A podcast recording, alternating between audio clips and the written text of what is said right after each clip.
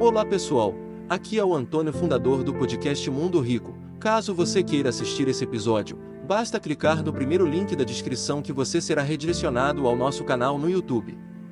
E lembre-se, se pudermos inspirar uma ou duas pessoas, então podemos inspirar o mundo. Qual é a motivação de você ser uma boa pessoa sem esperar nada em troca, na sua opinião? Eu acho que o, a recompensa de você ser uma boa pessoa é simplesmente você ser uma boa pessoa. Você ser uma boa pessoa não é uma reação a alguém ser bom com você. Porque isso até uma pessoa má faz. Até o mal trata bem quem dá o. Quando alguém que tem interesse dá o que ele quer, o mal também trata. A pessoa má trata ele bem.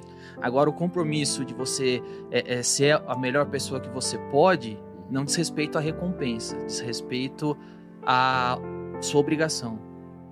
Essa é a sua obrigação.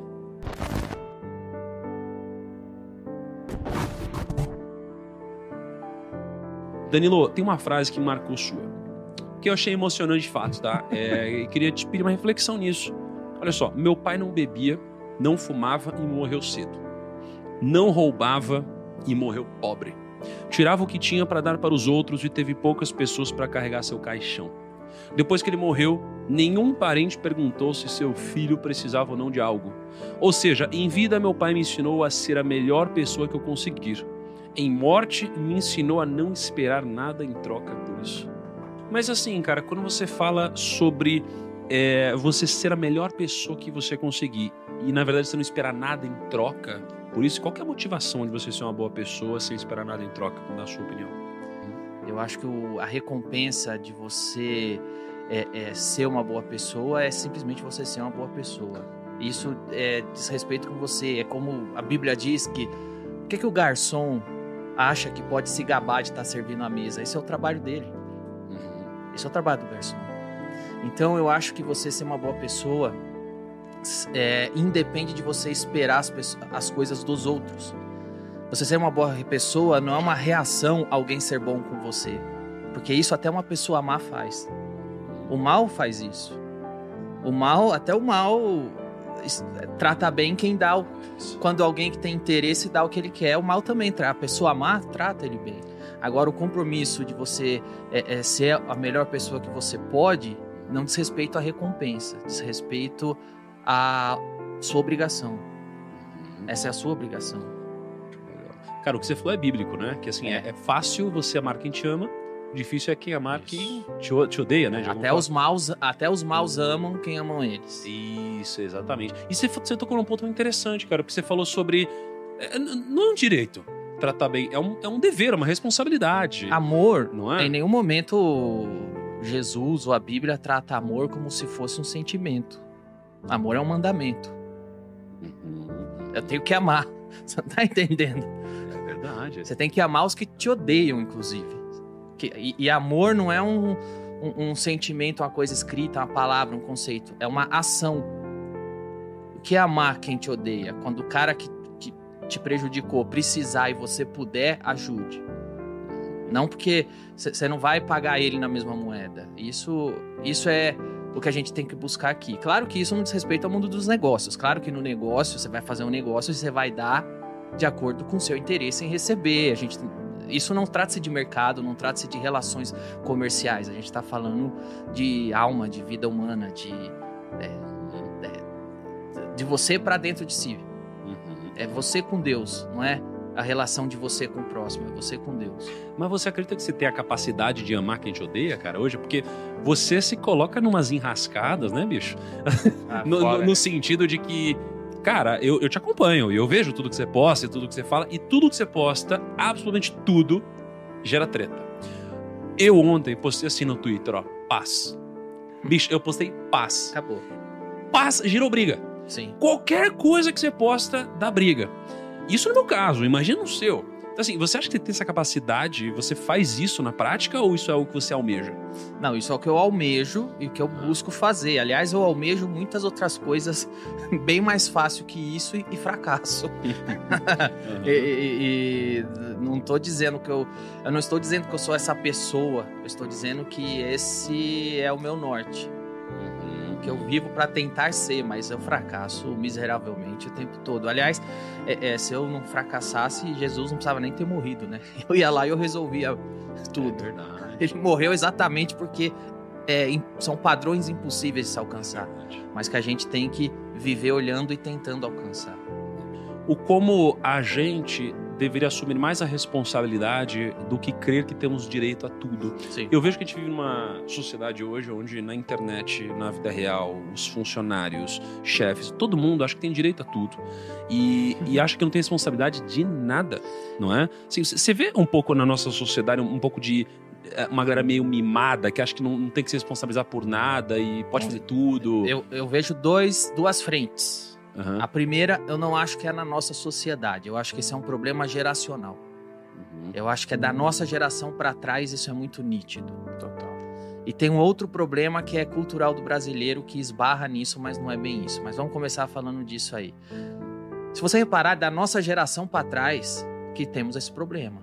Quando chega estagiário, vou falar do meu trabalho, não vou falar de quais, Uhum. porque eu tenho algumas frentes de trabalho, que eu não quero expor ninguém, mas nós estamos falando de um problema. Aham. Mas em alguma das frentes que eu trabalho, chega o estagiário, ou a estagiária, ou estagiário, né? Você fala assim, ó, precisa fazer isso. O cara vai e não faz. Aí você fala, cara, você, você não fez o que eu te pedi?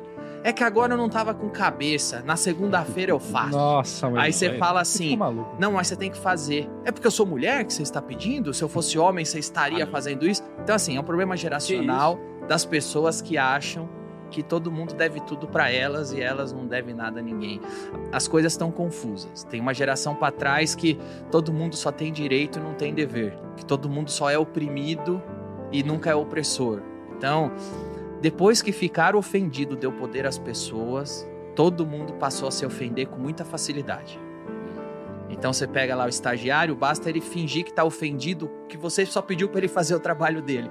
Basta ele fingir que uma ordem é ofensiva, que na hora ele entendeu que todo mundo fica na retranca e tem que fazer o que o mimadinho quer. Então, tem um problema geracional. Mas tem outro problema que é cultural do brasileiro, cara, que o brasileiro, ele é aquele cara que tá sempre se escondendo atrás da humildade. E eu odeio isso. Tipo a falsa humildade. Não, o brasileiro usa a humildade pra te extorquir. Você vai fazer o que eu quero ou você, é ou você não é humilde?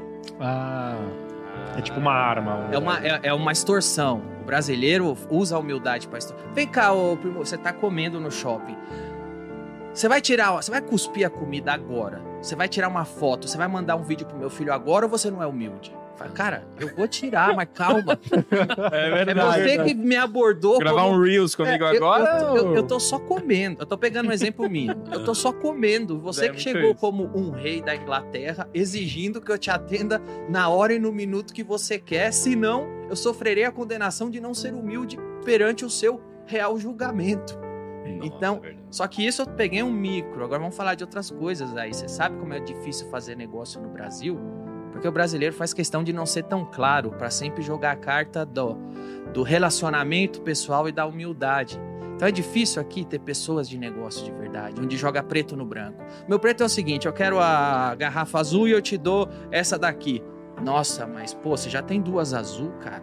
Me dá essa daí ou você não é humilde? Poxa, achei que você era humilde. O brasileiro sempre joga a carta da humildade para tentar extorquir. E, e- e, ao mesmo tempo se esconde atrás disso para não cumprir suas obrigações. Então, sei lá. Então, vai lá. Vamos pegar um, um exemplo que eu acho que todo mundo aqui já passou. Você vai reformar um banheiro na sua casa. Você chega pro cara que vai reformar e fala: quanto custa? Ele fala, sei lá, 30 mil.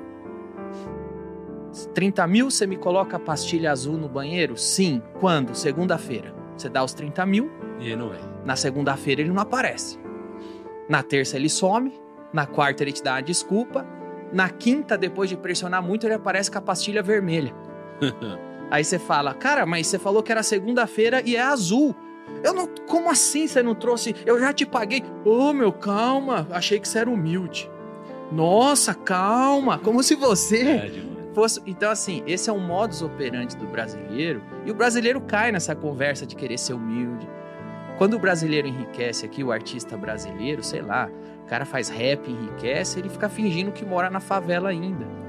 O rapper americano, quando enriquece, ele compra roupa boa, usa corrente de ouro, usa um carro conversível, e o, o pessoal do gueto que vê ele passar com isso admira. Não é um motivo de vergonha. Fala assim: olha aquele rapper o trabalho dele, a arte dele, levou ele a ser rico e bem-sucedido. Aqui, se o rapper sai da favela, ele tem que ficar fingindo. Ele traiu o movimento. É, ele traiu o movimento, ele tem que ficar fingindo. O cara mora lá no Alphaville, mora lá é, numa mansão, lá no Morumbi, mas ele finge que mora na favela. Ele finge ainda. Então é sempre essa cultura da humildade. É como se a gente tivesse sempre que estar no chão. Você não pode levantar. Se você levantar, vem um monte de mão, te puxa e fala: quem você acha que é pra subir? Desce e fica aqui no chão agora, senão você não é mais humilde. Você gostaria de viver de YouTube, fazer seu próprio horário, trabalhar de onde você quiser e principalmente gerar muita receita? Finalmente a gente lançou o Viver de YouTube, que é o único treinamento no mercado que vai te acompanhar do absoluto zero até a criação do seu canal de sucesso. Basta garantir sua vaga clicando no botão abaixo para começar seu império no YouTube, hein?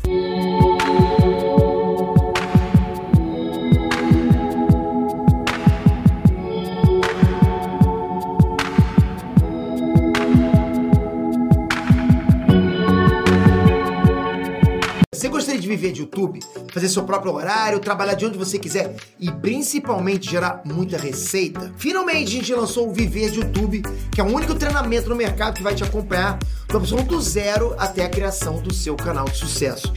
Basta garantir sua vaga clicando no botão abaixo para começar seu império no YouTube, hein?